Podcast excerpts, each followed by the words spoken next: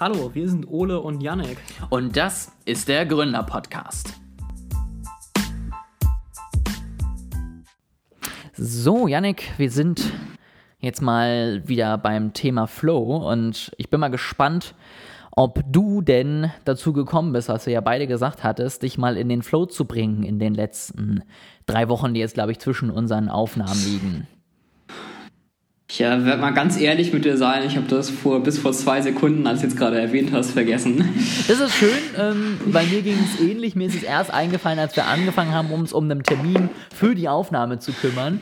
Dann ist mir ja wieder eingefallen, stimmt, da war ja was. Ähm, ich sag mal so, ich habe auf jeden Fall gemerkt, dass es leichter fällt, in so einen ähnlichen Zustand wie in den Flow zu kommen, wenn du Dinge tust, die du nicht alltäglich machst.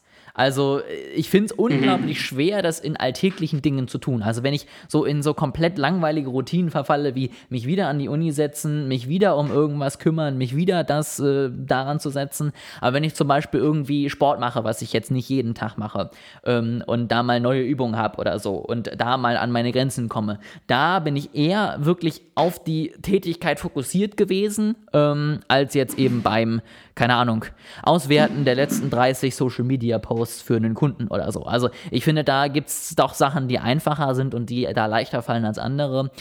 Und ich muss auch sagen, es geht, finde ich, tatsächlich echt nicht so leicht. Also ähm, ich habe dann immer versucht, ne, Handy aus dem Weg zu legen, dass man ja nicht abgelenkt wird, dann eine Aufgabe zu nehmen, die auch eine gewisse Anstrengung, ich sag mal, mit sich bringt. Aber ich bin so dran gewöhnt gewesen, zwischendurch andere Gedanken zu verfolgen, dann doch nochmal aufs Handy mhm. zu gucken oder dann darüber nachzudenken, was man denn heute Abend isst. Also ich finde, es ist unglaublich schwer, das tatsächlich so zu machen. Jetzt habe ich Hunger, aber äh, ich ich stimme dir, also vor allem dem ersten Punkt stimme ich dir zu. Ich glaube, wenn man irgendwie was Neues ausprobiert, was Neues anfängt, dann ist es wesentlich leichter, in diesen Zustand zu kommen. Selbst wenn, also selbst wenn das andere gar nicht so routiniert ist, ja, also zum Beispiel bei für was für die Uni machen, würde ich jetzt gar nicht zwangsweise machen, sagen, dass das Routine ist, ja, so in dem Sinne wie den bodenfähigen Routine ist, ja, also das äh, kommen ja auch neue, neue Themen und so weiter rein. Ähm, aber ich würde zustimmen, wenn man wirklich mal was Neues ausprobiert, dann ist das eine, eine bessere Vorlage für den Flow. Definitiv. Ähm, was ganz gut geklappt hat, war tatsächlich beim Lesen. Also ich bin jetzt endlich wieder in so eine Leseroutine reingekommen für dieses Buch und habe jetzt gedacht, gut, da muss ich gleich mal weitermachen. Und habe es jetzt, glaube ich, zumindest dreimal diese Woche geschafft. Ähm, und da ist es tatsächlich unglaublich leicht, fand ich. Also wenn man da wirklich ein gutes Buch hat, was interessant ist, ähm, dann funktioniert es gut. Ich lese dann auch viele Bücher äh, auf Englisch und das finde ich auch ganz gut, weil ich mich dann ein bisschen mehr darauf fokussieren muss, das wirklich zu verstehen, als wenn es deutsche Texte sind. Da schweife ich noch eher mhm. ab, als wenn ich halt wirklich auch so ein bisschen mit der Sprache arbeiten muss. Und das hilft ganz gut. Also da komme ich ganz gut durch. Dann lese ich so, bis eben das Kapitel zu Ende ist und da merke ich dann tatsächlich auch mal die Zeit nicht und da laufen die Gedanken dann auch mal nicht weg. Ähm, aber so bei, bei allen anderen Tätigkeiten, wie gesagt, ist es mir tatsächlich echt schwer gefallen. Wobei ich jetzt sagen würde, dass so ein Lesefluss auch nicht zwangsweise immer ein Flow ist, ja. Also man, man kann, glaube ich, schon gut in so ein Buch vertieft sein, ähm, aber, aber trotzdem nicht im Flow sein. Also ich habe zu Recht ähm, zuletzt ähm, recht viel Fiktionales gelesen, ja. Und da war ich schon auch oft aufmerksam im Buch und bin, bin, nicht, äh, ähm, bin, bin nicht mit den Gedanken irgendwo anders hingegangen. Aber trotzdem würde ich das nicht als Flow bezeichnen. Ja, gerade wenn man sowas Fiktionales liest, das ist ja keine, keine Tätigkeit in dem Sinne, keine konzentrierte, die man vornimmt. Das werden wir, glaube ich, heute auch nochmal so ein bisschen haben, das Thema, weil wir jetzt ja nochmal durch so ein paar Dinge gehen, was denn alles Flow sein kann. Ähm, ich glaube, da hängt es wirklich davon ab, wie du das jeweils definierst. Weil am Ende, wenn du dich nur darauf fokussierst, dass du mit der Aufgabe eins wirst und nicht abgelenkt bist, ist es natürlich Flow. Wenn du aber sagst, du hast vielleicht Ziele und du willst vielleicht deine Fähigkeiten verbessern, da sind natürlich fiktionale Bücher jetzt nicht so einfach. Ähm, deswegen glaube ich, mhm. muss man da schon gucken, wie definierst du eigentlich den Flow ähm, und davon abhängig machen, ob das das dann schon ist oder nicht. Grundsätzlich würde ich aber schon sagen, es ist ja dann doch ein gutes Gefühl, wenn du eben in so ein Buch vertieft bist und dich darauf fokussierst. Mhm. Genau, ich würde jetzt einmal noch mal kurz wiederholen, ich habe es gerade schon mal erwähnt, ähm, was ist noch mal der Flow grundsätzlich? Ähm, definiert er das jetzt eben, dass man sagen muss, okay, es gibt irgendwie ein Ziel, was man erreicht, man muss es messen können, also man muss sehen können, komme ich voran irgendwie oder nicht. Ähm, du bist auf eine Sache fokussierst und kannst dadurch letztendlich deine Fähigkeiten bei dieser Sache verbessern und trainieren. So. Also das ist so ein bisschen das, was er sagt, wie man dann äh, in den Flow kommt. Und da hat eben noch so ein paar Beispiele gebracht, beziehungsweise ein paar Nebenwirkungen, wie dass du eben nicht abgelenkt bist, dass du letztendlich irgendwie die Zeit vergisst und dass du die, dein Umfeld vergisst. So. Also das sind so die Sachen, die er aussagt über den Flow, nur dass wir da nochmal irgendwie gemeinsam ähm, ja, auf, auf einer Basis sind. Jetzt würde ich heute, wie gesagt, mal gucken, was eigentlich alles so Flow auslösen kann. Ähm, du hast ja gerade schon mal so gesagt, okay, es gibt vielleicht Dinge, da geht das besser und es geht vielleicht schlechter ich glaube, er hat so ein bisschen mit seinem Buch vorgehabt zu beweisen, dass man jeder in jeder Situation irgendwie hinkriegt. Man muss es nur doll genug probieren, so ungefähr. Und deswegen hat er halt ganz, ganz viele Dinge aufgezählt, wo irgendwelche Leute irgendwelchen Flow erreicht haben. Ich würde jetzt nicht alles durchsprechen, weil ich glaube, das wird irgendwie ein bisschen langweilig. Ich würde mal ein paar Beispiele bringen, die er so nennt ähm, und würde dann vor allen Dingen so ein bisschen auf das Thema Flow in der Arbeit kommen. Ähm, also wie schafft man es letztendlich, produktiver zu werden dadurch? Wie schafft man es letztendlich, ja, in seiner Firma, in seinem Marketing, das anzuwenden, damit man da vorankommt, weil das ist ja letztendlich so ein bisschen das Thema. Und dann gibt es zum Abschluss so ein bisschen das letzte Kapitel, was, glaube ich, wie bei allen Büchern auch zeigen will, dass dieses eine Konzept ja die ganze Welt verändern wird. Ähm, und damit würde ich auch so ein bisschen abschließen. Also, was er dann so sagt, was Flow alles irgendwie erreichen kann, ähm, das weiß ich nicht, ob wir das jetzt in dieser Folge noch hinkriegen oder ob wir das eben in der nächsten Folge dann machen. Genau. Was, was, denkst du denn, sag ich mal, ähm, fangen wir mal mit so ein bisschen allgemeinerem an, wo man alles zu Flow kommen kann? Was zählt er da so alles auf irgendwie, was alles helfen kann, beziehungsweise was alles Situationen sind? Wie, wie fine-grained ist das denn? Zählt das jetzt, wenn ich arbeiten oder lernen sage? Ja, tatsächlich. Also es ist eher ein bisschen, bisschen Meta, sag ich mal, die Betrachtung. Mhm. Also ja, arbeiten. Äh, dann würde ich sagen, ja, arbeiten, lernen, ähm, körperliche Bewegung, ja, sowohl Sport als auch ja, zum Beispiel spazieren gehen, was ich jetzt nicht mehr im engeren Sinne als, äh, als Sport zählen würde. Ich würde sagen, vielleicht sogar auch so soziale Aktivitäten. Also ich würde sagen, man kann auch bei einer Unterhaltung, kann man auch in Flow kommen, ja. Vielleicht wenn man einen Podcast aufnimmt, kann man auch in, in Flow kommen. Ähm, beim Meditieren beim Lesen hatten wir ja eben schon. Ich belasse es erstmal. Löse lös doch mal ein bisschen auf, war ich in der richtigen Ich würde mal sagen, wir machen dann direkt mit der Arbeit und Flow weiter. Hast du sehr gut gemacht. Da brauchen wir ja gar nicht genau darauf eingehen. Nein, also tatsächlich, du hast vieles gehabt. Also Sport hatten wir, glaube ich, in der letzten Folge ja auch schon, ne, dass du da mhm. beim Klettern, wenn du auch immer besser wirst, beim Tennisspielen, wo du irgendwie wächst an jedem einzelnen Schlag, weil du besser weißt, wofür sorgt am Ende der Schlag, kommt der an, kommt der nicht an. Ne? Sowas ist natürlich super gut. Ähm, Musik, also so musisches, künstlerisches, hast du jetzt nicht mhm. genannt, aber das hattest du ja beim letzten Mal auch äh, gesagt, so von wegen das siehst du vielleicht ein bisschen anders, beziehungsweise da äh, kommt es wieder auf die Definition an. Also er sagt zum Beispiel, eine Musik kann unglaublich für Flow sorgen ähm, und ein Konzert natürlich noch mehr. Ähm, und da bringt er dann letztendlich so ein bisschen die Argumente, warum auch diese Ziele da reinpassen, dass du sozusagen dann als Hörer eines Konzerts oder einer Oper dein Gehör so weit trainierst, dass du vielleicht auch bessere Dinge erkennst. Also irgendwelche ganz feinen Melodien in der Musik und dass du irgendwie mhm. sagen kannst, ja, da hast du dann in der Szene auch rausgehört, dass er das irgendwie spannend gemacht hat oder so. Also, ne, dass du dich wirklich damit auseinandersetzt muss man jetzt wissen, ob man das möchte oder nicht. Ich glaube, wenn du eben zum Beispiel Dirigent bist, brauchst du das. Ja, da musst du natürlich ein Gehör dafür haben. Äh, jemand, der jetzt durchschnittlich sich eine CD vielleicht reinzieht von seinem Rapstar, wird wahrscheinlich da dann nicht so drauf hören und das nicht so machen, ähm, kann aber trotzdem ja gute Gefühle dabei haben. Das ist ja so ein bisschen wie dein Fiction-Buch, was du gerade als Beispiel hattest. Aber auch das würde ich dann nicht als Flow benennen, weil da entwickle ich mich nicht weiter. Mhm. Das ist Entspannung für mich so. Ähm, da finde ich, ist zum Beispiel Meditation mehr Flow, obwohl das auch Entspannung ist, weil ich da ja auch ein gewisses Ziel habe. Ne? Also ich möchte irgendwie meine Gedanken besser beobachten können. Ich möchte irgendwie vielleicht auch weniger abschweifen in der Zeit und mich mehr auf meinen Atem fokussieren. Und da sehe ich da mehr ein Ziel, was ich verfolge, als jetzt bei einer CD zu hören. So. Ähm, das bringt er, ähm, dann muss ich jetzt einmal kurz ein bisschen nach unten gehen, weil da nämlich der Punkt ist, den du auch gerade schon genannt hast, nämlich Beziehung. Also den hat er auch einen riesen äh, Kapitel zu, dass er sagt, eben Beziehung und Flow ist ganz wichtig, dass man das so betrachtet, weil er eben auch da sagt, eine Beziehung, die sich äh, gut entwickeln soll, braucht auch irgendwie Wachstum. Ja, also wenn du immer gemeinsam. Ist, ist es jetzt Beziehung eingeschränkt auf, auf romantische Partnerschaft oder ist das generell Beziehung? Genau, es ist generell Beziehung. Also er sagt, das ist letztendlich jede Beziehung Okay, auf mhm. ihre Art und Weise. Natürlich, ich sag mal, bei der Partnerschaft ist es am leichtesten umzusetzen, weil du denjenigen jeden Tag siehst und da vielleicht auch wirklich dich auch um die Beziehung bemühen solltest. Aber ich sag mal, auch eine Freundschaft schläft, glaube ich, ein, Ja. wenn sie sich nicht entwickelt, wenn du irgendwie ne, nicht Ja. an der Freundschaft arbeitest. Und er sagt halt, ähm, Beziehungen können letztendlich positiv oder negativ für uns sein und man, wenn man sie letztendlich aktiv angeht ähm, und da dran arbeitet, gemeinsam vielleicht dran wächst, beziehungsweise auch gemeinsam einfach Themen hat, über die man zum Beispiel reden kann, wo man dann irgendwie neue Dinge lernt und so weiter und so fort, dann kann das auch ein Flow-Zustand sein in einem Gespräch, das man zum Beispiel hat.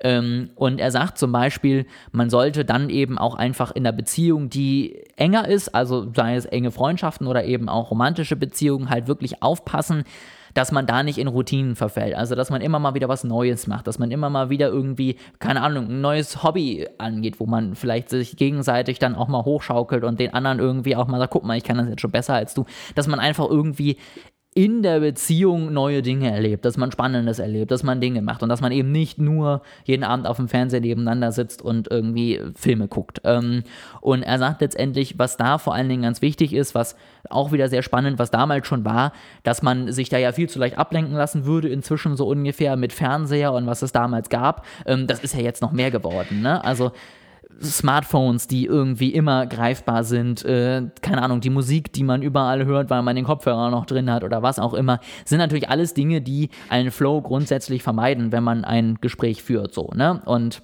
Ich finde es sehr witzig, dass, äh, dass er Fernseher da als Negativbeispiel äh, nennt, weil ich teilweise schon davon gehört habe, wenn Leute gemeinsam Fernsehen gucken, ja, also vor einem Fernseher, aber nicht irgendwie jeder mit seinem iPad oder was auch immer schon als Positivbeispiel gebracht haben. Ja, ich finde, da sieht man zum einen, dass damals die ganzen Warnungen schon da waren und dass das nichts mit dem Smartphone alleine zu tun hat. Und auf der anderen Seite sieht man, dass wir uns aber dennoch bisher nicht wirklich drum gekümmert haben. Ne? Also, ich sag mal, die Probleme sind immer dieselben.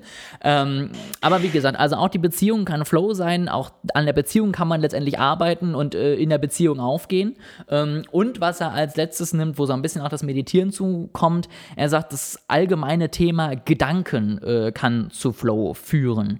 Das heißt, wenn man zum Beispiel sagt, ähm, man, man will sich irgendwie Dinge erinnern, man baut sich Eselsbrücken, äh, man erzählt sich Geschichten, um sich Dinge zu merken. Das sind alles Dinge, die natürlich auch Aufwand sind und die dafür sorgen, dass die Gedanken in eine Richtung gehen. Ähm, und grundsätzlich ähm, sagt er, man kann auch mit der Sprache irgendwie arbeiten. Also er sagt, es gibt Leute, die sich ja Sprachwissenschaftler natürlich auf jeden Fall, aber auch Leute, die das hobbymäßig machen, die sich mit Sprachen, mit Sprichwörtern, mit äh, Gedanken bzw. mit Formulierungen auseinandersetzen und die in einem Gespräch viel mehr gewinnen als jemand, der einfach vor sich hinredet. Die halt einfach gucken, okay, wie kann ich jetzt zum Beispiel das so formulieren, dass es verständlicher ist, dass es vielleicht auch missverständlicher ist, dass es interessanter ist, was auch immer. Und äh, auch damit, sagt er eben, kann man arbeiten und zum Beispiel vielleicht ein grundsätzlich langweiliges Thema, was man hat, interessanter gestalten für sich selber, damit man mehr Fokus bei der Diskussion hat. Ne? Also sowas, äh, sagt er auch, könnte zu Flow führen. Ähm, und dann bringt er noch ein paar Beispiele letztendlich, worüber man auch nachdenken kann. Also dann redet er ein bisschen über Geschichte, ähm, über unsere eigene Geschichte, die wir sozusagen vielleicht mal untersuchen sollten, als auch die jeweilige Geschichte von Kulturen. Er redet ein bisschen über Philosophie, ähm, dass die natürlich auch irgendwie die Gedanken in der Philosophie zu Flow führen und äh, ganz interessant und bereichernd sein können und einen voranbringen. Ähm, und äh, ja, beschließt das Ganze dann damit, dass er sagt, lebenslanges Lernen ist letztendlich wichtig. Also, ne, er redet ganz viel darüber, wie man das alles anwenden kann, um dann zu sagen, also bilde dich weiter. Ähm, und das ähm, kann ich, glaube ich, auch so unterstützen, auch wenn das jetzt ein bisschen Captain Obvious ist. Aber es ist, glaube ich, schon ganz sinnvoll für seine eigene Entwicklung und ich glaube auch am Ende für die Lebensqualität, wenn man halt nicht nach der Schule aufhört zu lernen, so, ja, sondern weiterhin Interessen hat, mit denen man sich auseinandersetzt, ähm, mit denen man vielleicht auch gerne mal ein Wochenende verbringt, wenn es regnet und man keinen Bock hat, was anderes zu tun. Ähm, und ich glaube, das ist durchaus unterstützenswert es ist jetzt halt trotzdem nicht so die riesige Überraschung für irgendwie alle. Also mich hat es jetzt nicht aus den Socken Ja. gehauen. Genau, also das so ein bisschen die Dinge, wo er eben sagt, das kann alles zu Flow führen, das ist irgendwie alles ganz äh, positiv und äh, ganz, ganz, ganz nett. Ne? Also wenn man sich da dem hingibt, kann man letztendlich dieses Gefühl haben.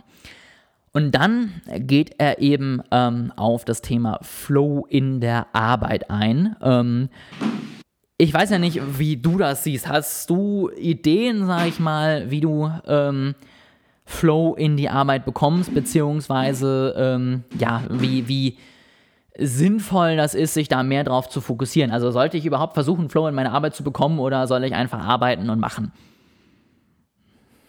Also ich, erstmal würde ich schon sagen, dass es auf jeden Fall sinnvoll ist, ähm, Flow innerhalb der Arbeit zu erlangen. Ich glaube, dass das die Qualität der Arbeit, ja, den, den, Spaß, den man an der Arbeit erhöht. Ich glaube, dass es einen auch produktiver und besser machen kann. Äh, natürlich wieder nicht so, dass man es erzwingt. Ja, das hatte ich ja, glaube ich, letztes Mal schon, schon gesagt. Also Flow ist nichts, was man irgendwie äh, erzwingen kann, aber es ist sicherlich, wir werden über die, die passenden Umstände, Voraussetzungen hatten wir gesprochen. Ich glaube, das zu ermöglichen ist schon sinnvoll. Genau, also letztendlich, klar, Flow ist ein Konzept, was letztendlich ja schon im Namen oder beziehungsweise in der Definition an sich hat, dass es was Positives ist äh, und deswegen finde ich, sollte man es auf jeden Fall versuchen. Er sagt natürlich, und da hat er recht, dass wir das in unserer heutigen Gesellschaft nicht wirklich einfacher machen. Ja, weil Flow braucht ja immer dieses Messbare. Also werde ich besser? Ähm, was schaffe ich da überhaupt? Ja, man sollte in der Arbeit aufgehen. Und je mehr du natürlich in einer Arbeit sitzt, die routiniert ist, die immer dasselbe ist, die vor allen Dingen auch nur ein kleiner Teil von etwas Großen ist, desto schwerer wird es. Also mhm. früher als Bauer, wo ich sowohl angepflanzt habe, als auch letztendlich mich um den Acker gekümmert habe, als auch am Ende geerntet hat, da wusste ich, ich bin für den ganzen Prozess verantwortlich und am Ende des Jahres kann ich sehen, wie gut ich dieses Jahr gearbeitet habe. Das war natürlich eine lange Zeit, die ich brauchte, um sozusagen Feedback zu bekommen, aber ich wusste immer, dass es gut ist. Als jemand, der jetzt an einer Fertigungsmaschine sitzt und immer wieder einen Schritt macht, der sieht natürlich am Ende nicht, welcher von diesen Teilen, äh, sage ich mal jetzt am Ende der beste war und bekommt natürlich viel weniger Feedback vom, von der Aufgabe an sich direkt. Er kriegt vielleicht höchstens mal Ärger vom Chef, weil er heute zu lange gebraucht hat, aber es wird nicht gerade leichter, da in Flow zu kommen, weil du auch dann nicht wachsen, wachsen kannst. Ja? Also du hast irgendwann deine Aufgabe eben routiniert drin und dann machst du halt immer dasselbe. Und ähm, er sagt, das ist auf jeden Fall was, wo wir letztendlich so ein bisschen den Spaß an der Arbeit verlieren können und so ein bisschen, ja, das Problem haben, dass wir nicht so leicht in Flow kommen. Von wann war das Buch? Welches, Von welches äh, in den 80er Jahren irgendwann geschrieben. Okay. Ja, ich würde ich würd sagen, dass das heute nicht mehr so zutrifft wie in den 80ern, weil die Gesellschaft sich, also weil der Arbeitsmarkt sich nochmal stärker äh, hin zu Dienstleistungswirtschaft und weg von Produktionswirtschaft Wirtschaft, äh, bewegt hat. Also jetzt nicht, dass alle Jobs heutzutage immer so super kreativ und erfüllend und, und unroutiniert wären und so weiter. Ähm, aber ich glaube schon, dass wir von, von diesen Fließbandarbeiten ja ein Stück weit weg sind in den letzten 40 Jahren. Definitiv. Also ich sag mal, zumindest wir hier im Westen. Ja, ich sag mal, es gibt ja auch immer noch die Fließbandarbeit. Sie wird natürlich weniger, weil sie mehr maschinell ist. Aber es gibt immer noch Leute, die da sitzen müssen ich sag mal, das müssen wir zum Glück nicht mehr machen. So klar, da gebe ich dir recht, da sieht man, das hat sich entwickelt und ich finde, da ist, sind auch, ich weiß jetzt nicht, ob absichtlich oder indirekt auch durchaus die Firmen schon drauf eingegangen. Ja, also es gibt ja immer mehr auch ähm, zum Beispiel so Projektarbeit, wo man wirklich sagt, es gibt jetzt ein Projekt von fünf Leuten aus verschiedenen Abteilungen und die arbeiten zusammen an einem Projekt und die sind dafür verantwortlich, dass am Ende das Ergebnis steht. Und das ist natürlich was, wo du dann viel besser letztendlich die ganze Aufgabe siehst, dich auch mehr in ja. der Aufgabe verlieren kann, mehr deine Fähigkeiten auch nutzen kannst, mehr wachsen kannst, als wenn du eben ne, deine eine Aufgabe hast. Und er sagt halt, es gibt letztendlich zwei Wege. Du kannst zum einen eben das, was wir jetzt so ein bisschen in den letzten 40 Jahren geschafft haben, die Arbeit an sich interessanter gestalten, oder er sagt halt, du musst für dich selber einfach deine Arbeit interessanter gestalten. Und er sagt halt, er gab, hat das Beispiel gebracht von jemandem, der dann halt in seiner Firma einfach der war, der an jedem Automaten so ungefähr der schnellste war, weil er einfach wirklich sich die acht Stunden lang hingesetzt hat und sein Ziel war es einfach, ich will jeden Durchlauf ein bisschen schneller hinkriegen als den davor so. Und er sagt halt, dann ist es so ein bisschen dein eigener Antrieb, den du da reinbringen musst und er meint, auch dann kann man zu Flow kommen. Also er sagt, es ist jetzt keine Ausrede, dass man sagt, meine Arbeit ist so langweilig und das kann ich nicht, sondern es ist dann wieder eine Aufgabe auch der inneren Einstellung, wie du letztendlich der Arbeit gegenüberstehst. Ähm, und er sagt, so kannst du halt dafür sorgen, dass du letztendlich dir immer wieder neue Ziele setzt, immer wieder neue Herausforderungen hast und sagst, okay, heute will ich das mit einem Fehlerteil weniger zum Beispiel hinkriegen in der Firma oder eben 10 Sekunden schneller pro Durchgang oder was auch immer, je nachdem, was du halt tust und da einfach besser und äh, schneller werden. Ähm, und das ist letztendlich die Aufgabe, dann in dem Moment des Managements dafür zu sorgen oder halt als Selbstständiger dafür zu sorgen. Ne? Das ist natürlich dann immer leichter, weil du dann mehr tust, äh, sage ich mal, als wenn du einen klaren, abgegrenzten Arbeitsbereich hast. Aber beides ist letztendlich möglich. Ähm, das finde ich ist ein sehr optimistisches optimistischer Blick auf Management, äh, davon auszugehen, dass das Management sich darum bemüht, dass ihre Angestellten besser in Flow kommen. Ja, ähm, ich, ich, glaube, das ist am Ende auch ein Luxusproblem für Firmen, die halt alle anderen Probleme beseitigt haben, so ungefähr. Ja, also, also das, ich, das, ich glaube, die Jobs, die ähm, generell, die schon nicht ideal dafür sind, in Flow zu kommen, sind meistens auch die Jobs, wo das Management sich nicht furchtbar sehr darum schert, ob äh, ihre Mitarbeiter es in den Flow schaffen. Ja, äh, wie du schon sagst, es ist, glaube ich, einfach in dem Moment immer leicht zu sagen, sowas zu schreiben und ich sehe den Punkt, den er bringt grundsätzlich. Natürlich kann ein Manager dafür sorgen, dass ich vielleicht irgendwie einen besseren Job habe oder was auch immer, aber auch der Manager ist am Ende an gewisse Dinge gebunden. Auch der muss dafür sorgen, dass am Ende die Arbeit funktioniert und er Summe X am Ende des Monats an, an Leistung letztendlich vorgebracht hat. So, und wenn dann dessen Chef wiederum nicht mitmacht und trotzdem dann auch nicht darauf eingeht, dass man vielleicht mal einen Monat ein bisschen weniger schafft, aber dafür einfach neue Umstände baut, was soll der arme Mittel, ne, letztendlich Mittelmann da machen? So. Ja. Und ähm, ich glaube, da muss dann, wenn dann wirklich von der, von der Gewerkschaft entweder viel kommen ähm, oder von allen Angestellten, die sagen, wir wollen jetzt aber, aber bis dahin wird da nicht viel passieren. Ähm, letztendlich wie du schon sagst, zum Teil verbessert es sich durch die Arbeit, wie sie jetzt einfach ist. Ne? Also wir haben jetzt einfach angenehmere Arbeitsbedingungen, gerade in einer Dienstleistungsgesellschaft.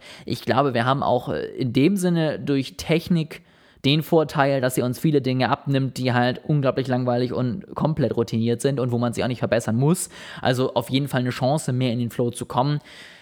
Und wir hatten es ja auch bei der Folge letztendlich Arbeit, Technik und die Zukunft davon dann müssen wir halt gemeinschaftlich als Gesellschaft daran ja. arbeiten, dass wir das dann auch ausnutzen und irgendwie dann zum Positiven wenden dadurch. Genau. Ähm, und zum Abschluss zum Thema Arbeit und äh, Flow hatte nochmal eine ganz spannende Studie gebracht, weil er nämlich sagt, sie haben mal ein paar Leute gefragt und haben halt gesagt, okay, was willst du denn eigentlich lieber machen, Arbeiten oder Freizeit? Ähm, und und ne, letztendlich, wo bist du glücklicher? Und äh, viele sagen natürlich Freizeit. Ne, sehr logisch, ich will unglaublich gerne Freizeit äh, haben und die, die, Arbeit mache ich ja nur, um Geld zu verdienen. Das war auch eine sehr binäre Frage, ja, dass man sich für eins entscheiden muss. Es ist. Äh Klar, es ist ja bei vielen Umfragen so, ne? Du willst irgendwas rausfinden und du hast halt auch nicht unendlich viel Zeit und äh, unglaublich viel Ressourcen und dann machst du es halt so einfach wie möglich. Ähm, was sie dann gemacht haben, ist, sie haben, ich glaube, damals war das dann halt irgendwie, äh, haben sie einen Pieper bekommen und einen Blog. Damals gab es ja leider noch keine Smartphones, mit denen du das machen konntest. Und dann wurdest du halt irgendwie alle Stunde oder so irgendwie erinnert.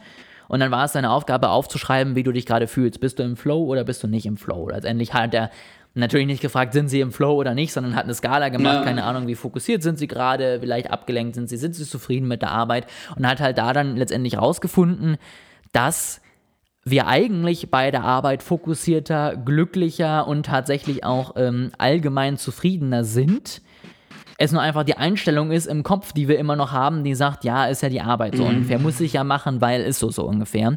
Und ähm, er sagt, die größten Probleme sind in dem Moment tatsächlich Stress, Routine und die Kollegen, die uns so ein bisschen davon abhalten, die Arbeit als positiv zu ja, deklarieren.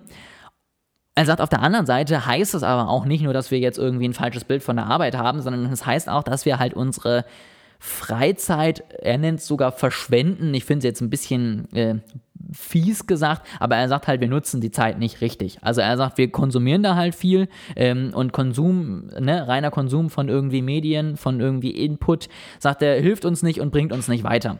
Und er sagt, man muss sich da oder sollte sich überlegen, wenn man gerade auch vielleicht einen, einen Job hat, der schwer ist, in den Flow zu kommen und wo man da vielleicht nicht so viel Freude erlebt, dass man mehr seine Freizeit aktiv gestaltet und sich fokussiert, ob man entweder sagt, man regeneriert sich oder man kreiert etwas. Also, dass man tatsächlich auch in der Freizeit eben neue Hobbys findet, sich äh, weiterbildet, ähm, vielleicht einfach sich Ziele setzt, was man gerne erreichen möchte. Ja, also viele haben in Corona plötzlich angefangen, ihren Schrank auszuräumen. Auch das ist eine Tätigkeit, die ein Ziel hat, die man erreichen kann. Ob das jetzt zwingend der Riesenflow ist, in den man da kommt, weiß ich nicht. Aber es ist natürlich besser, als sich irgendwie aufs Sofa zu setzen und nochmal drei weitere Stunden auf Social Media rumzuhängen und dadurch, äh, keine Ahnung, Bilder zu scrollen von anderen, die sowieso ein viel tolleres Leben haben als ich. Und das ist so ein bisschen das Ergebnis, was er aus dieser Studie jetzt endlich mitnimmt und wo er sagt, wenn wir ein glücklicheres Leben irgendwie haben sollten, dann sollten wir einfach nochmal ein anderes Bild von unserer Freizeit bekommen und sollten sagen, dass auch die letztendlich aktiv gestaltet werden darf und ähm, dadurch einfach uns sehr wahrscheinlich langfristig dann mehr Freude und mehr Glück bereitet. Das so ein bisschen zum Thema Flow in der Arbeit und in der Freizeit. Ähm, dann sind wir jetzt tatsächlich da so ein bisschen durch. Ich würde jetzt, bevor wir nochmal auf den Abschluss, sage ich mal, kommen ähm, und nochmal so ein bisschen über den langfristigen Einfluss reden, vielleicht nochmal fragen, wie siehst du denn jetzt das Konzept vom Flow? Also ich sag mal, hat dich das Buch überzeugt und du sagst, es ist ne, die neueste Erfindung seit geschnitten Brot? Oder wie, wie stehst du jetzt sozusagen zu dem, was ich da aus dem Buch zusammengefasst habe? Da, kann, darf ich vorher zum, zum vorherigen Punkt noch was sagen? Äh, total gerne. Also die, die Aussage war ja so ein bisschen, Arbeit ist im Grunde gut für Flow oder besser als, als Freizeit für, für Flow, aber wir sehen es halt so ein bisschen negativ, einfach weil es Arbeit ist. Ähm, würdest du dann, auch weil wir ja schon früher über Automatisierung und Technologienarbeit und so weiter ähm, gesprochen haben, würdest du der häufig verbreiteten These zustimmen, dass es wichtig ist, dass wir wegkommen von Lohnerwerb über Arbeit und quasi nur noch für Selbsterfüllung arbeiten? Jein. Also aus psychologischer Sicht ja. Aus ökonomischer Sicht weiß ich nicht. Also ich äh, sag mal so, ne, wir müssten ja überlegen, okay, wie machen wir das denn? Also grundsätzlich klar, wenn ich nur noch das tue, wo ich Bock drauf habe, ähm, wird es vielleicht besser.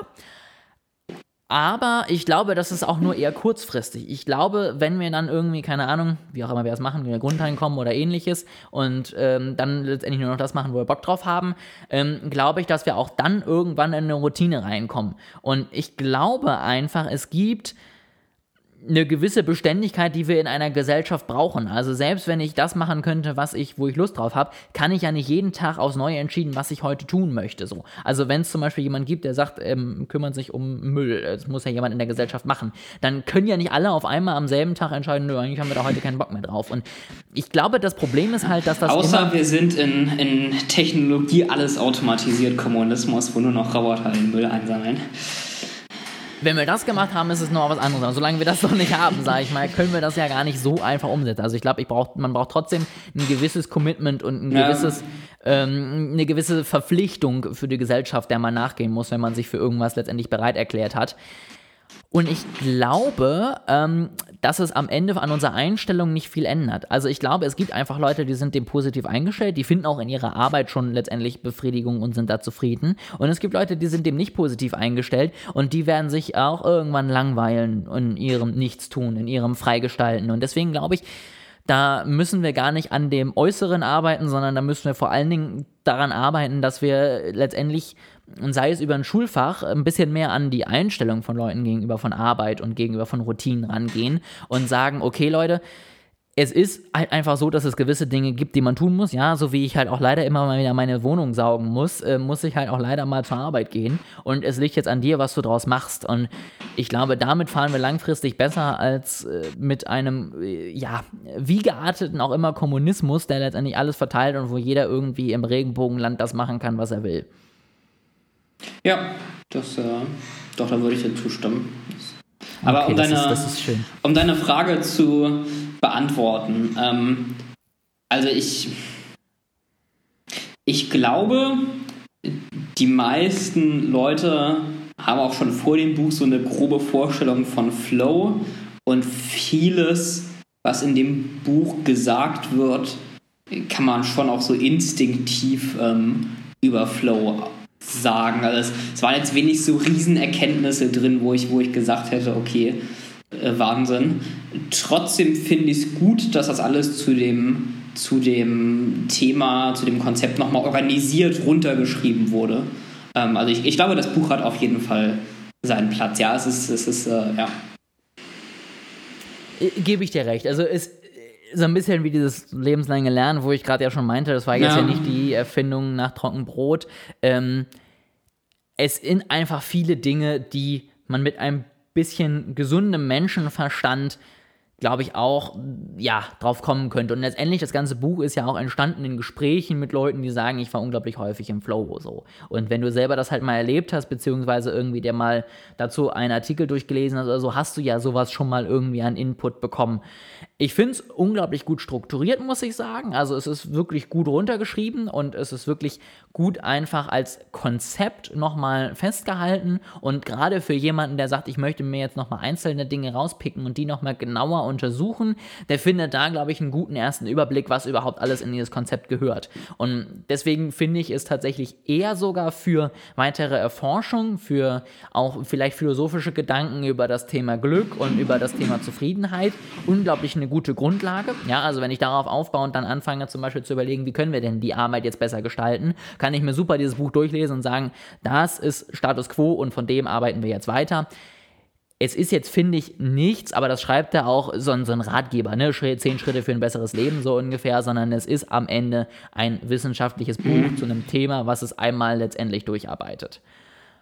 Zum Abschluss würde ich jetzt tatsächlich noch ähm, so zwei Punkte anbringen, weil ich habe gerade hier nochmal durch meine ja, Stichpunkte gesehen, habe gesehen, dass das Ende eigentlich nur noch viele Wiederholungen sind und dafür würde ich jetzt nicht noch mal eine extra Folge anfangen wollen. Ähm, ich würde nur noch zwei Punkte einmal besprechen, weil er sagt, es gibt zwei Dinge ähm, oder es gibt zwei Dinge, die er noch einmal hervorhebt. Das eine ist das Thema Stress, ähm, weil das natürlich so ein bisschen das Gegenteil zum Thema Flow ist. Ja, also wenn ich hyperventiliere und sage, oh mein Gott, ich schaffe das alles nicht und mein Leben ist am Ende, dann komme ich natürlich nicht in Flow, dann komme ich zu keinem positiven Gefühl. Ähm, und dann geht es so ein bisschen darum, wie kriege ich irgendwie Bedeutung in mein Leben? Ja, die Suche nach dem Warum, was wir ja im Moment alle ganz viel machen. Und dazu hat er 1980 schon was geschrieben. Und das finde ich einfach manchmal noch ganz schön zu sehen, dass viele Dinge da eigentlich auch schon besprochen wurden, die jetzt irgendwie von sonstigen Coaches als die neue große Erfindung des 20. Jahrhunderts angepriesen werden. Und ähm, das würde ich auch einmal noch mal so ein bisschen durchsprechen, was er da letztendlich da bei, schon aufgeschrieben hat. Äh, bei Stress ist, also Stress ist ja so ein häufig negativ konnotiertes Wort, wobei man ja auch Stress einfach so ein bisschen als Stimulation oder Engagement definieren kann, ja. Und dann, dann würde ich sagen, ist Stress halt nicht zwangsweise schlecht für den Flow. Also würde ich halt sagen, es muss die richtige Menge an, an Stress sein. Weil man muss ja, wir haben ja, bereits vorher schon gesagt, man muss ja schon auch engaged sein, man sollte ja nicht unterfordert sein. Genau, also das habe ich gerade auch ein bisschen ungünstig formuliert, weil letztendlich ja, also Stress ist nicht der Gegenspieler. Es gibt ja, das hast du sicherlich auch schon mal gehört, Eustress und Distress. Ähm, das eine ist der, an dem wir da wachsen, das andere ist der, an dem wir kaputt gehen. Und es geht letztendlich darum, dass wir den Stress, der reinkommen, nutzen, um dran zu wachsen. Er, nimmt hier das Beispiel, dass Stress letztendlich wie Feuer ist. Ja, du kannst mit Feuer eben mhm. irgendwie alles Mögliche in der Industrie anheizen und das äh, bringt wahre Wunder und du kannst damit Häuser abbrennen. So, das eine ist super positiv, das andere jetzt tendenziell eher nicht. Ähm, und so ist es mit Stress letztendlich auch. Und er sagt, es gibt drei Wege letztendlich, um Stress zu managen. Das eine sind Ressourcen. Also jeder Mensch hat andere Ressourcen, sei es innerlich, sei es psychologisch ähm, oder sei es eben Schutz von anderen und Kontakte. Ähm, dann sind das die psychologischen ähm, Ressourcen im Sinne von Intelligenz und Erfahrung. Ja, also je häufiger ich merke, dass ich an Dingen nicht kaputt gehe, sondern damit klarkomme, desto besser wird es. Er sagt, an den beiden Dingen kann ich aber ad hoc relativ wenig ändern. Ja, also meine Erfahrung, meine Intelligenz, äh, meine Kreativität ist nicht in Stein gemeißelt, mhm. aber ist in dieser jetzigen Situation erstmal fest. Da kann ich relativ wenig tun. Da kann ich mir noch so häufig sagen, dass ich weiß, dass ich das kann, wenn ich das nie erlebt habe, bringt mir das nichts. Er sagt, was der dritte Weg ist, sind letztendlich dieses Coping, Coping-Mechanismen. Und er sagt, diese kann man letztendlich aktiv trainieren und verbessern, ähm, um letztendlich dann in stressigen Situationen ähm, ruhig zu bleiben, Lösungen zu finden, das Ganze anzugehen. Und er sagt, es gibt letztendlich so ein paar Schritte zum guten Coping. Der erste ist, du musst erstmal grundsätzlich dir und deinen Fähigkeiten vertrauen. Ähm, das ist natürlich auch wieder leichter, wenn du Erfahrung drin gesammelt hast, aber er sagt, das kannst du dir am Ende auch so ein bisschen einreden. Also er sagt, unser Gehirn ist grundsätzlich leichter auf den Arm zu nehmen, als man eigentlich denkt. Und wenn man sich nur häufig genug sagt, so ungefähr, dass man das schon hinkriegt und äh, sagt, man findet einen Weg, dann glauben wir das tatsächlich auch irgendwann. Ähm, er sagt, was dann auch ganz wichtig ist, man sollte das das Ego ein bisschen hinten anstellen, ja, also man sollte sich so ein bisschen rausnehmen ähm, und vor allen Dingen das Gesamte betrachten. Also er nimmt da das Beispiel, wenn das Auto nicht angeht, bringt es nichts, das Auto anzuschreien und drauf rumzuklopfen, weil das macht das Auto dann nicht heiler. Er sagt aber, es bringt was zu überlegen, okay, ich will gerade zu einem Termin, wie komme ich da denn noch hin? Oder mhm. wie kann ich denn dafür sorgen, dass die Situation jetzt nicht so stressig ist? Punkt Nummer eins, ich rufe vielleicht erstmal, bevor ich das Auto verkloppt habe, die Person an und sage, sorry, ich schaffe es leider nicht. So, und Punkt Nummer zwei, ich rufe mir ein Taxi. Ja, oder ich gucke, wie die nächste Busverbindung ist. Und das ist natürlich jetzt ein ganz einfaches Beispiel, aber so ist es halt bei vielen Dingen. Ja, wir stecken erstmal den Kopf in den Sand und gucken uns dieses eine kleine Problem an, was gerade nicht funktioniert Anstatt einfach mal zu sagen, okay, es ist jetzt so, aber was will ich eigentlich lösen und wie kann ich da anders rangehen? Ähm, und er sagt, Leute, die grundsätzlich offen und kreativer sind, ähm, die tun sich damit leichter. Und er sagt, das kann man üben. Also, dass man einfach in leichten Aufgaben neue Wege findet, damit umzugehen. Also, ein, leichtester Tipp ist immer, um sozusagen kreative Lösungen zu finden, muss man seine beiden Gehirnhälften halt besser miteinander kom kommunizieren lassen. Und da ist halt, dass er sagt, vieles einfach mal mit der anderen Hand machen. Das sorgt dafür, dass wir unser Gehirn nochmal neu anstrengen, nochmal neue Verknüpfungen letztendlich erstellen. Und die können dann auch genutzt werden, um in der Arbeit kreativer zu sein, um in der Arbeit Neues zu verknüpfen. Und dafür sorgen sorgen wir letztendlich dafür, dass einfach sich unser Gehirn weiterentwickelt, weil Kreativität ist ja letztendlich für Psychologen immer nur neue Ideen für bestehende Wege, ja, und das kann man ganz einfach letztendlich anfangen und dann die Schwierigkeit letztendlich hochdrehen. Und wenn man das macht, sagt er, dann sorgt letztendlich eine Situation, die erstmal auswegslos erscheint, die erstmal Stress bringt, relativ schnell dafür, dass man dran wächst, dass man letztendlich dadurch ja auch seine Kreativität wieder verbessert, sieht, dass man es schaffen kann und dann letztendlich nicht in diesen Distress kommt, sondern in den Eustress. Alles wieder Dinge, wo ich zustimmen würde, aber teilweise auch wieder Dinge, wo ich auch wieder sagen würde, ja, ach nee, ne? wenn du ein Problem hast, dann konzentriere dich nicht zu sehr auf das Problem, guck, guck erstmal nach Lösungen, guck erstmal auf das große Ganze. Ja, aber ich, also ich weiß ja nicht, wie dir das geht. Ich finde, manchmal muss man es auch wieder hören. Also so ja, dumm manchmal solche, ja, solche Mantren sind. Es ist halt wirklich in der Situation, wo ich es nicht tue oder wo ich da in dieser Situation ja. bin, vergesse ich das wirklich. Genauso wie ich manchmal, zum Beispiel jetzt im Marketingbereich, wo man ja auch immer hört, denk immer an deinen Kunden, ja. Und ich meine, ich predige das auch immer, bau dir eine Persona und überleg dir, wie die gerade reagieren würde. Ja, und dann erstelle ich selber einen Post und denke so, ach, worüber will ich denn heute schreiben, anstatt zu denken, was will meine Persona heute lesen. Und manchmal braucht man da einfach, finde ich, eine kleine Erinnerung nochmal drauf. Genau. Ähm, und dann geht es jetzt nochmal so ein bisschen um das Thema, ja, Bedeutung im Leben. Ähm, weil er sagt letztendlich, wir brauchen eine langfristige Bedeutung, damit wir dauerhaft in den Flow kommen können. Weil wenn du immer nur kurze Ziele hast, wie ich möchte jetzt heute irgendwie schneller werden, dann ist das kurzfristig gut, aber langfristig müssen wir uns dann jeden Tag wieder aufs Neue raussuchen, wie wir heute in den Flow kommen wollen. Und er sagt, wenn du ein langfristiges Ziel, einen langfristigen Ansporn letztendlich in deinem Leben hast, dann sorgt es dafür, dass du, ja, ich sag mal, immer wieder in den Flow kommst und leichter als letztendlich immer wieder einzelne Teile, einzelne kleine Baustellen zu haben, sondern du arbeitest am Ende auf einen großen Schritt zu. Und er teilt das ein bisschen in drei Teile ein und erklärt das aus dem englischen Wort Meaning, was ja letztendlich verschiedene Bedeutungen hat. Also das eine ist so ein bisschen der Sinn, ja, also er sagt, wir sollten erstmal irgendwie was im Leben finden, was uns antreibt. Ja, wo, wo haben wir Spaß bei? Was machen wir gerne? Und daraus so ein bisschen überlegen, okay, was könnte vielleicht so ein langfristiges Ziel, ein Sinn in unserem Leben sein? Das zweite ist dann ja so ein bisschen ähm, Relevanz, ja, also so es, es meant, was für mich, ja, jetzt mal im schlechtesten Denglisch überhaupt. Das heißt, er sagt, es sollten Dinge sein, wo wir, wenn wir uns ransetzen, immer wieder merken, okay, das macht mir Spaß, äh, ich will das gerne machen, ich bin da gerne dabei ähm, und dadurch können wir das auch so ein bisschen filtern, was könnte das vielleicht sein und was mhm. nicht. Ähm, und als drittes ist ja so ein bisschen dieses Erklärung, ja, also äh, was bedeutet es und ähm, da sagt er eben so ein bisschen, wir müssen daraus dann richtige Handlungen ableiten, ableiten können, wo wir sagen, okay, wenn wir diese Handlung machen, kommen wir unserem Sinn etwas näher. Und wenn man das jeden Tag aufs Neue tut, sagt er, kommt man eben schneller irgendwie zu einem, ja, flow-erfüllteren Leben. Und er sagt letztendlich, das Ziel sollte dabei sein, dass man sich dann nicht nur auf äußere Bestätigung fokussiert, sondern vor allen Dingen es auch mit innerer Zufriedenheit kombiniert und dadurch dann ein schöneres und besseres Leben hat. Was vor allen Dingen, sagt er, dann auch langfristig durch Reflexion probier, äh, funktioniert. Also er sagt, das Wichtigste ist dann, wenn man irgendwann mal überlegt hat, okay, ich habe jetzt vielleicht ein langfristiges Ziel, dass man sich regelmäßig auch mal Zeit nimmt und überlegt, okay, wo stehe ich eigentlich gerade im Leben? Ähm, was ist das Positive, was ist das Negative? Ähm, wo will ich hin? Was tue ich dafür? Was tue ich nicht dafür? Und er sagt, wenn das letztendlich das ist, was einen leitet, was einen immer wieder in die richtige Richtung bringt, dann ist man auf einem ziemlich guten Weg, einfach ein relativ erfülltes und glückliches Leben zu führen. Würde ich, also in der grundsätzlichen Richtung würde ich zustimmen.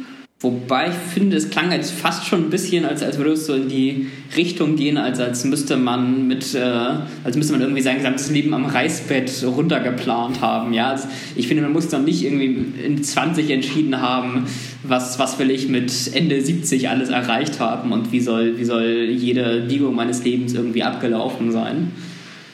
Ich glaube, er meint mit Bedeutung auch mehr so ein so ein Leitstern, sag ich mal. Also er bringt dann mhm. halt Beispiele ähm, wie Mutter Teresa, die ja auch nicht jeden Tag wusste, was sie heute macht, aber die halt wusste, irgendwie sie will Leuten helfen und äh, irgendwie für Arme was Gutes tun. So.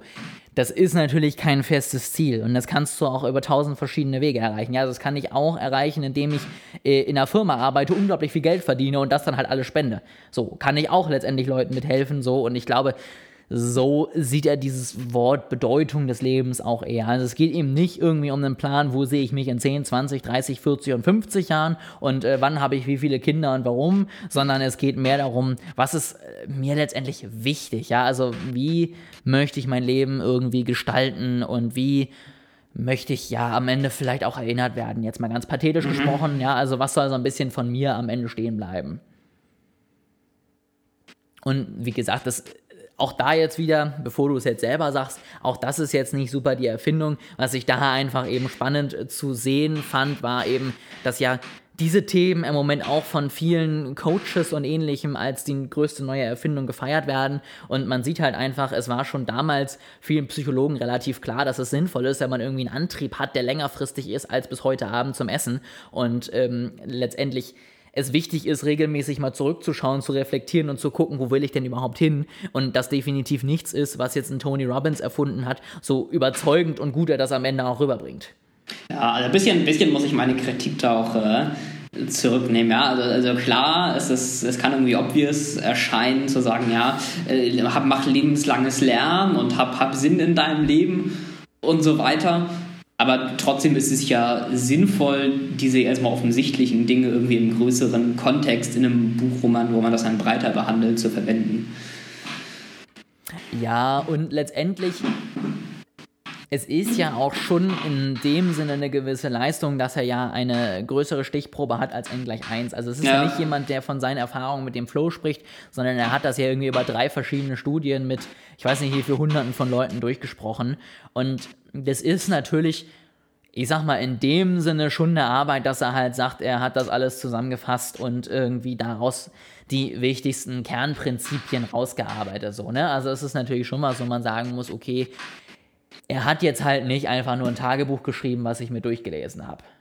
Hast du eigentlich äh, zu viel Werbung von Life-Coaches in letzter Zeit bekommen oder warum hast du diese, diese Folge mal das Bedürfnis, sie dissen zu müssen?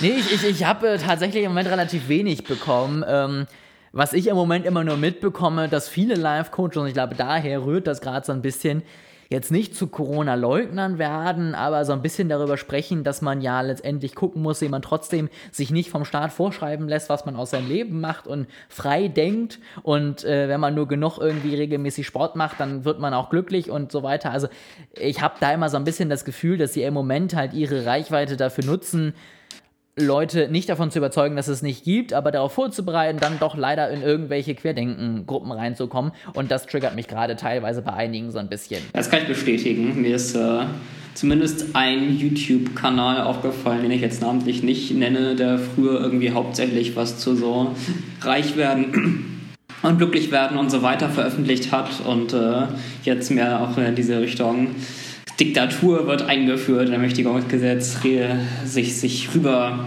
bewegt. Ja, also wie gesagt, es, äh, viele machen noch nicht mal irgendwie Diktatur wird eingeführt, aber die sagen dann sowas wie, ja, und bei allem, ja, bei aller Angst und was auch immer, am Ende ist es dein Leben und du musst deine Entscheidungen treffen, wo ich ja sage, grundsätzlich klar.